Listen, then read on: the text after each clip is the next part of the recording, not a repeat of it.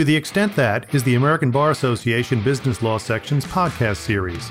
Our podcasts provide general information. They aren't a substitute for legal advice from a licensed professional. We offer both standalone and serial podcasts on a variety of topics and welcome your feedback and suggestions at ababusinesslaw at americanbar.org. We hope you enjoy your selection.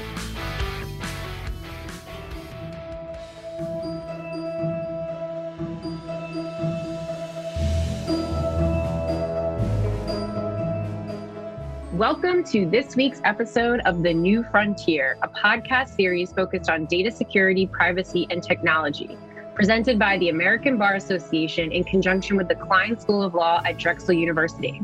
I am your host, Jordan Fisher, and I'm very excited to welcome my guest today, Jordan Strauss, Managing Director of Kroll. Jordan, welcome to the show. Hey, Jordan, it's nice to be here. Thanks so much for joining us. It's going to be fun, the Jordan and Jordan show today. um, but if you could introduce yourself, what you're currently working on at Kroll, that would be great. Sure. So uh, I, am I'm Jordan Strauss. I'm a managing director at Kroll, and I'm on our internal think tank as well. So I'm a fellow at the Kroll Institute. Um, you know, right now at Kroll, I'm my big focus is on working with organizations that are going through what we would sort of think of as deep problems or um, you know existential risks or hoping to prevent those risks from from coming to be and um, i also am focused on some institutional transformation efforts uh, internally I love that word risk. I think we're going to hear that a lot today when we're talking about privacy, security, and what's going on in this space. Um, but you've had a very diverse career, and I find that so many individuals, students, and practitioners always want to hear about what is your journey to how you got to where you currently are. So I clerked after law school, uh, and when I was working with the judge and trying to figure out what I was going to do next, uh, the judge sort of sat me down and said, "You know, I think it's really important that you apply to the Justice Department because." I think in his words, he said, uh, "I'm old and I've never sent anyone to DOJ before." So, I uh, I did, and um, applied to the Attorney General's Honors Program and got offers from a couple of different offices at DOJ. Moved to DC uh, and joined the office that does False Claims Act and Anti Kickback Act work. And I joined the department right after Hurricane Katrina hit, uh, which I think about three months after Hurricane Katrina hit. And like a lot of Americans, I was really upset with the federal response there. And I asked to be assigned to disaster cases and Katrina cases immediately, and a really wonderful boss um, named Michael Hertz, um, legendary Justice Department lawyer, who uh, indulged me in that and allowed me to get in way over my head as a young lawyer. Um, uh, so I did a lot of these disaster cases and a lot of um, cases involving sensitive gust- uh, government customers as well. And that sort of led to some task force work on disasters. I was the civil division representative to what was then called the Hurricane Katrina Fraud Task Force and what's now the National Disaster um, Fraud Task Force. And uh, that led to some writing work. The department decided it wanted a blue book. Those are sort of DOJ Bibles on crisis response. I ended up writing the civil issues chapter and some speaking work.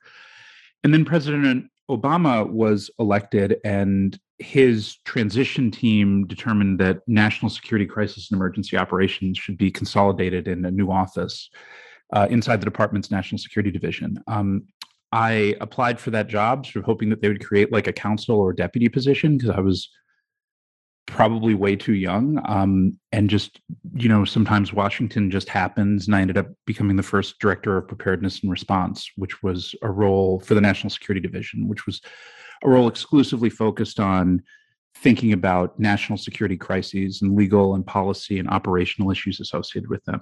Um, I loved that job. All I did was sit in this big, beautiful office in the Justice Department and think about the end of the world and think about the kinds of legal issues that could happen in really, really bad situations. And the thesis behind the job was legal thinking and legal analysis is a transaction cost. And anybody who's ever bought or sold a business or gotten married or gotten divorced knows that, you know, that there's a time and a, you know, for civilians, a, a, a, a financial cost to achieving legal advice. And when you're in the middle of a crisis, right, that transaction costs can be really deadly. I mean, you don't want people to act extra legally. You don't want people to not act to the fullest extent of their authorities. You don't want people sitting around thinking like, well, gosh, what are the lawyers going to say? So a lot of the job was trying to tee up these legal issues that could come up in, in disasters and to try to reduce as much as possible the legal transactional cost associated with incident response. So there was a lot of work on infrastructure issues, certainly a lot of work on cyber. Um, it was it was very hot even even then. Um, some operational legal support, a lot of policy work, and I, I handled a couple of accounts with the White House, um, which meant that I spent a lot of time at EEOB and occasionally in the White House Situation Room. I um, I got poached by the National Security Council staff and went over there for a bit, worked on some sensitive issues, uh, some internal security issues, and some other some other items. And um, I think it was at that point that I realized I was probably getting ready to leave government. I just had been, I think, nine or 10 years, and I really wanted a little bit of a change. You know, my hobby in DC was teaching law school at American University, and the job that I had was fairly intense and was amazing and awesome and wonderful. But uh, I'd always kind of wanted a family. So um, Miss Yates's office, uh, she was then the acting deputy attorney general, asked me if I wanted to go to Afghanistan to help help lead our office there. Uh, I did because it was, you know, at the time known as this one of the hardest jobs in the department, um, and I felt like I'd had this really blessed career, and that I needed to do something hard in order to give myself permission to leave. I, it was also geographically the farthest I could get away from DC without kind of heading back to DC. So went over there for a year, worked on counter corruption issues, uh, trained um, our, our host country uh, national security and investigations professionals in um, in conducting investigations. Just a wonderful year working with with the multinational community and you know with with the armed armed services and others. Um, and then the department really graciously put me in in Philadelphia, which is my home, and stationed me there as a special assistant United States attorney. And then uh, I um, started looking around a bit and found in Kroll an organization where I could you know have the kind of the kind of work that I wanted to do as as a platform because Kroll's big and international and still be able to at least spend weekends in Philadelphia. So I, I moved over to Kroll about five years ago, and I've been teaching national security law at Drexel on the side ever since. And I think that was a little bit of a long answer to your question, Jordan. I'm sorry about that. No, that was fascinating. And I was thinking, gosh, each of those opportunities that you've had in your past would alone be really interesting to dive into. So there might be future opportunities for us to chat on this. Um, but I really think, you know, it's, it's interesting that you have come about this from really that triaging national disaster sort of perspective. And you've really been at the thick of it during what I think have been some pivotal years slash decades around our thought process around technology, the risks associated with it, et cetera. So maybe just sort of setting the scene from your perspective with this very colored past in this space that you've had, you know, from what you see on a day-to-day basis, both in the past and now, what do you see as the biggest threats to business in the current technological environment? Hmm. Well, I think if you'd asked me this maybe six or seven years ago, I would have said the increasing promulgation of complexity and attack surface. So just the number and complexity of interdependent systems that organizations rely on. So, you know, be they they SCADA, you know, infrastructure control systems or um, legacy mainframe operations, right? So I would have said complexity is the most significant thing. Now I'd say it is probably an absence of regulatory clarity when conducting response and response operations.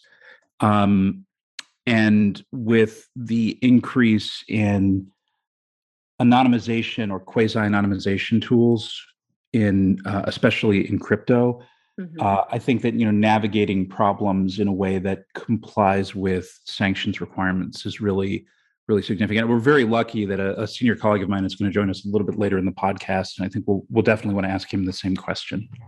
Yeah, no, it's I can completely understand. I think it's both the lack of regulatory clarity, and then you know I'm interested to, to see your thoughts on sort of the global regulatory space because I think there's a lack of clarity in the U.S. potentially, but then globally there is and there is not. I'm, I'm curious if you have that same perspective.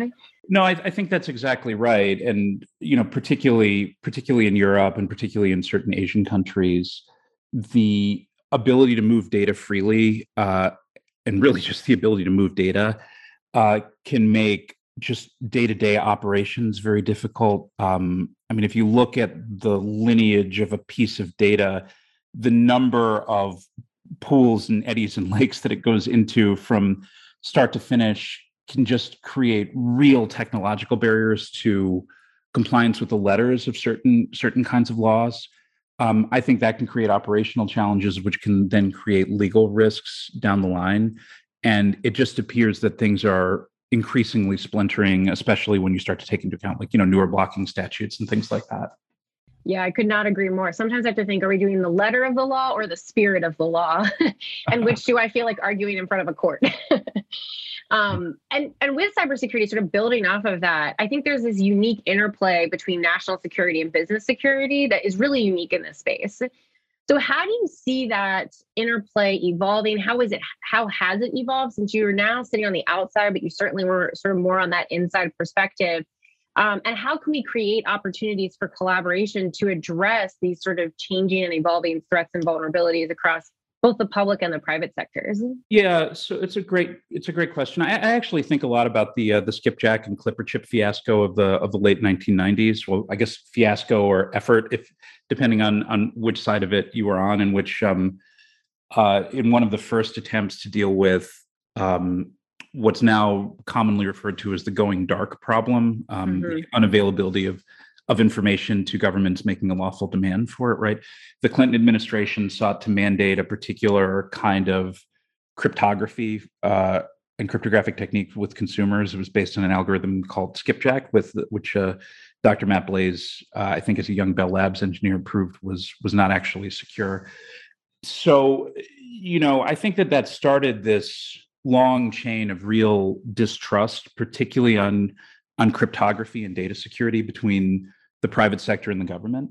And we've seen that. I mean, I think that is a model for thinking about what's going on now is a really good one.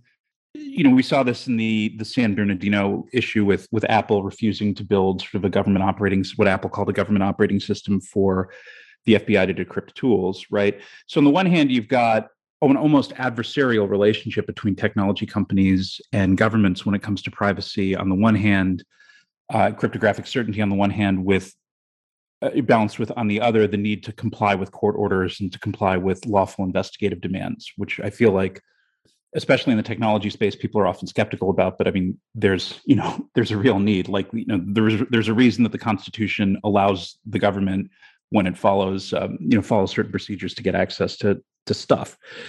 Um, you know, I think that is a debate that's just going to continue for a while. But if you look at what like FBI and increasingly DHS uh, CISA has done, which is to really aggressively build relationships, to really aggressively support through a number of methods and through a number of, of, of laws, um, lawful threat signature sharing information. Right. I think that's that's really great. I, I my colleague will probably have some thoughts about this in a moment but I will say that, you know, I think one of the questions when you're conducting an issue that has any kind of criminal dimension to it for a private client, one of the first questions is do you or don't you want to share this with law enforcement, right? Because there's a risk that you may lose some control over the course of the investigation, right? That it may no longer be able to be possible to investigate yourself. Again, this is true whether it's a cyber issue or a, just, you know, a, a run of the mill theft. Um, I've seen that conversation and the way that that conversation is advised upon, right? Do we want to bring, say, the FBI in or, or DEA or whoever? Um, I've seen it really change over the last six years because of the extraordinary efforts that the government has made to build a trust with private sector. Um, you know, to communicate that if you're sharing information that could be helpful to understand another series of incidents. That doesn't mean there's going to be an investigation of your company. Um, I think that's really important, and I, I think that just balancing that trust slash don't trust relationship is is really really really significant and i think one of the most significant developing things um, moving forward and I'm, I'm really looking forward to hearing what my colleague has to say about that Yeah, no, it's really fascinating. And I, and I think maybe this is a great time, Jordan, to introduce one of your colleagues who can sort of shed some additional light on these questions. That, that, that is great. So we're really lucky um, that uh, my colleague and friend, who's, who's also a managing director at Kroll and who lives in our, um, our cyber group, um, Chris Ballard, was able to join us. And Chris uh, was a data privacy and cybersecurity attorney who handled like I, I, can't remember if it's 500 or 700, but some some ungodly number of incidents um, before joining us at Kroll. And now he leads one of our larger incident response teams. And when I say incident response in this context, I'm, I'm pretty sure your your audience knows what that means. But that's uh, you know helping our clients recover from intrusions, from everything from potential you know APT state actors to um, to more mundane business email compromises and, and email fraud. Uh, Chris, were you were you able to dial in? Can you hear us? I'm here. Thank you so much, Jordan and Jordan. Good to be with you today. Thanks for joining us, Chris. Absolutely. So, you know, I'll let Jordan actually ask his questions. He's been he's been alluding to sort of some some tidbits of knowledge you can share with us, Chris. Yeah, so Chris, I, you know, I, I, think about threat often from like a policy uh, and, and strategic level. I'm, I'm wondering what are you what are you seeing in terms of the most significant evolving threats right now for for organizations? Oh, absolutely. Well, the usually it comes down to a matter of trying to um, figure out what the level of security they need is. So there is no question that the range of groups that are active today in the cybercrime space, in the state actor space, are able to get into an, a digital environment in some way, shape, or form, whether it's a zero day that's a vulnerability that nobody knows about until it's been exploited by the bad guys enough. Um, and, and there's finally a patch for it, but the patch is a week after the vulnerability has been um, out on the the uh, the dark web or out and being used in the wild, so to speak, or some other way of getting in. Uh, the you know the good old fashioned phishing attack, what have you. The threat actors getting in is not really the question. It's then how does the organization deal with it from there? Where are the redundant layers of security? Is there a sufficient disaster recovery plan when and if something goes wrong? And these don't sound like new problems because they're not. They are, uh, you know, they've long been the questions, but they're that perception that you could throw some money at the perimeter you know limit the attack surface and be able to keep the threat actors out altogether really i think has eroded and gone away. Uh, there were whole sectors that used to say as long as i've got you know good perimeter security and when we say perimeter we mean how you get in in the first place firewalls vpns whatever it may be that's good enough because really honestly if somebody gets in i don't have anything that valuable and nobody's really targeting me well, it's not a question of being targeted. You know, for the longest time, manufacturing really considered itself resilient to attacks simply by virtue of the fact they didn't have a lot of data uh, that they thought was really vulnerable. Manufacturing is, and for the last two years, really has been the number one industry, right up there with professional services being targeted by especially the ransomware actors.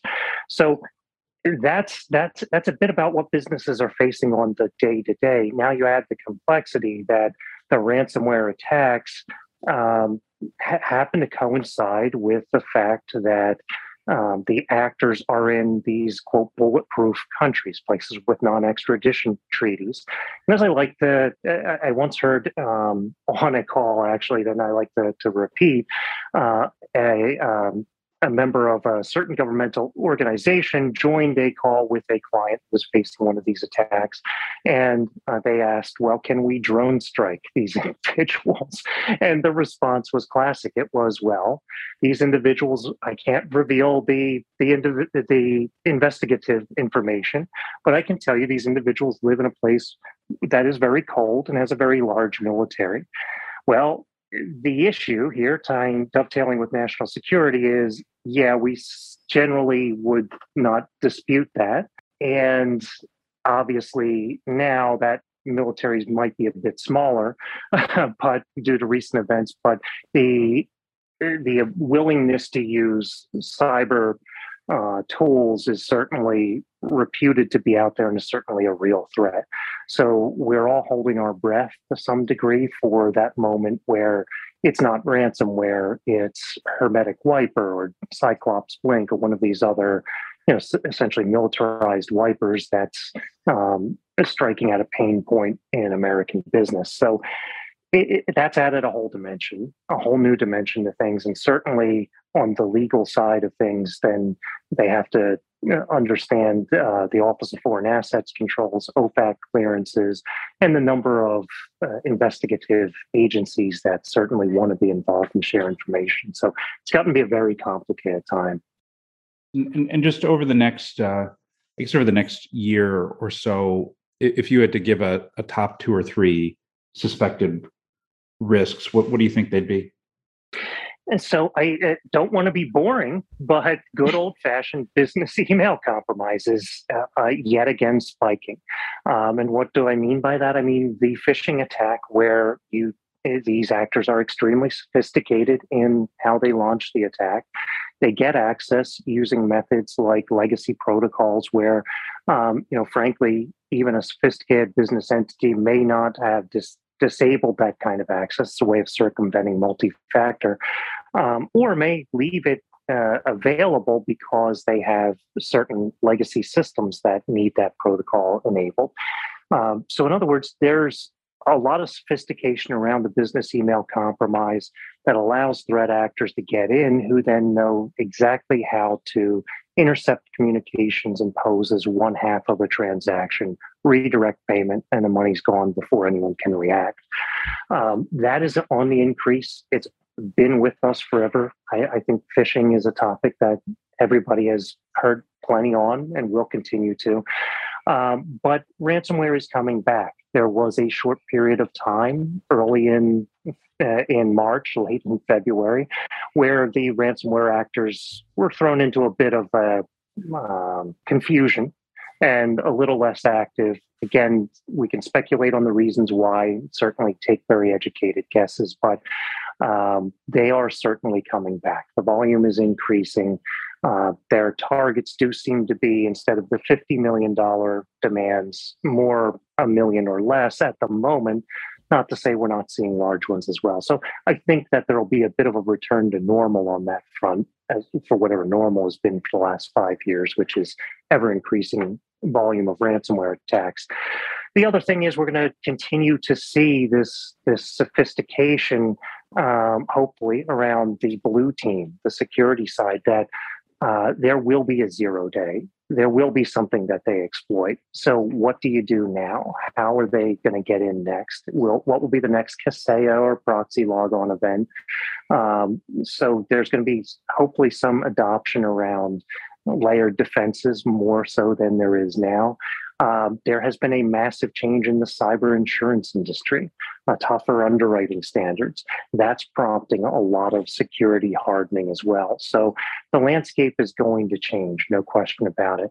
What I don't see, and I think it's worth noting real quickly, um, is what you know we were all kind of talking about three years ago as being uh, on the horizon in five years, and that's you know quantum computing and AI based security and offense well, I you know I don't think it's science fiction and it's coming uh, eventually. I, we're nowhere near that yet, from what I can see. Again, I think we're still going to be dealing with the way we do things, more cloud intrusions, perhaps, but certainly, um, you know, business as usual to some extent. Yeah, Chris, when you were when you were describing it, all I could think of is on the the side of the individuals who are doing the business email compromise and the ransomware, et cetera, is if it's not broken, don't fix it and it still works right? So and it's a low cost yeah. if you think about it for a lot of these um, enterprising uh, groups that are trying to uh, you know get access to your system. And you know we tell everyone all the time you, you can put a ton of controls in place. You get one happy clicker and it's just really hard. So you know the people continue to be our front line um, and i could not agree more with you on, on sort of you know it's it's in some ways boring and same as usual but how it's done the, the technology around it how we think about technology i think is how it's going to change and evolve. Oh so so much you know uh, the the idea too that there's that kind of man machine balance that's got to go on. The human element needs to return to a bit of it. Um, you know, there were a lot of fancy names with lots of X's and predatory animals and products coming out for a while, and they would all promise machine learning and AI and algorithmic. Uh, defenses so your team can you know combat alert fatigue and uh, so basically the computers will protect you the very computers that you know very sophisticated hackers are spending a lot of time getting into. Um, and in fact, I think where it's gone, certainly where it's gone with incident response, is yes, these tools need to be sophisticated and good. And to the extent that tools like machine learning can help us see attack patterns, great. But I think you'll see a lot more outsourcing to good old fashioned human security operations centers. Uh, you know, for example, Kroll keeps a 24 7 security operations center during an incident response. Uh, that's what we do because the threat actors may not be using any tools that are going to be picked up otherwise. It may just be simply, it's three in the morning. We know this is a manufacturing plant where we know the IT group is asleep and we see somebody using PowerShell, a commonly used administrative tool well, we can shut it down because we're watching 24 uh, 7. Likewise, we have some tools deployed around email environments now that allow us to intervene 24 um, 7, you know, where you're not reading every email, but you're looking for some of those indicators that um, you know we commonly call indicators of compromise or TTPs, tactics, techniques, and procedure that we've come to know well. Which so as long as they keep saying it ain't broke, don't fix it, we can really defend against that. I like that. well, this has been fantastic. So much to dive into. I mean, we could talk about these topics for hours, but really appreciate Jordan you joining us and bringing us uh, Chris as a special guest. I have one final question for both of you. Um, I always like to ask this. Partially, it's to build up my own summer book list of reading. But is what is the most recent book you have read on cyber privacy law technology that you would recommend to the audience?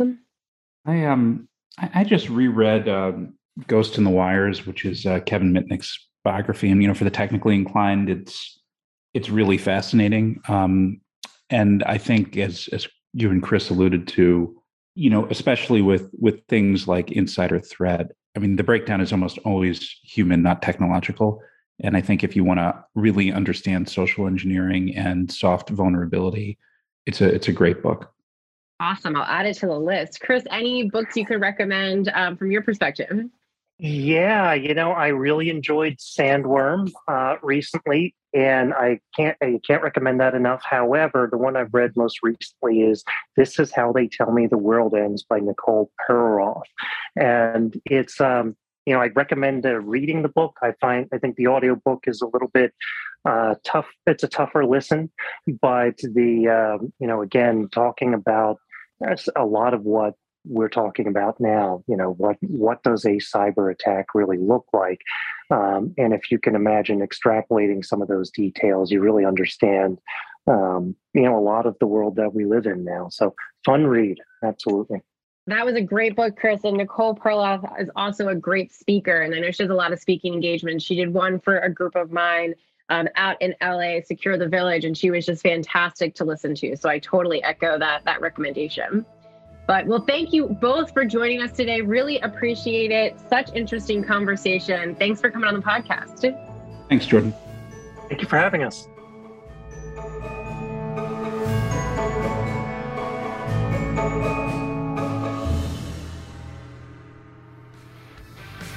Thank you for listening to the ABA Business Law Section's podcast series, To the Extent That. The section offers a robust collection of content. To explore more about this topic, or to learn about joining the section, visit ambar.org slash bizlaw. That's B-I-Z-L-A-W.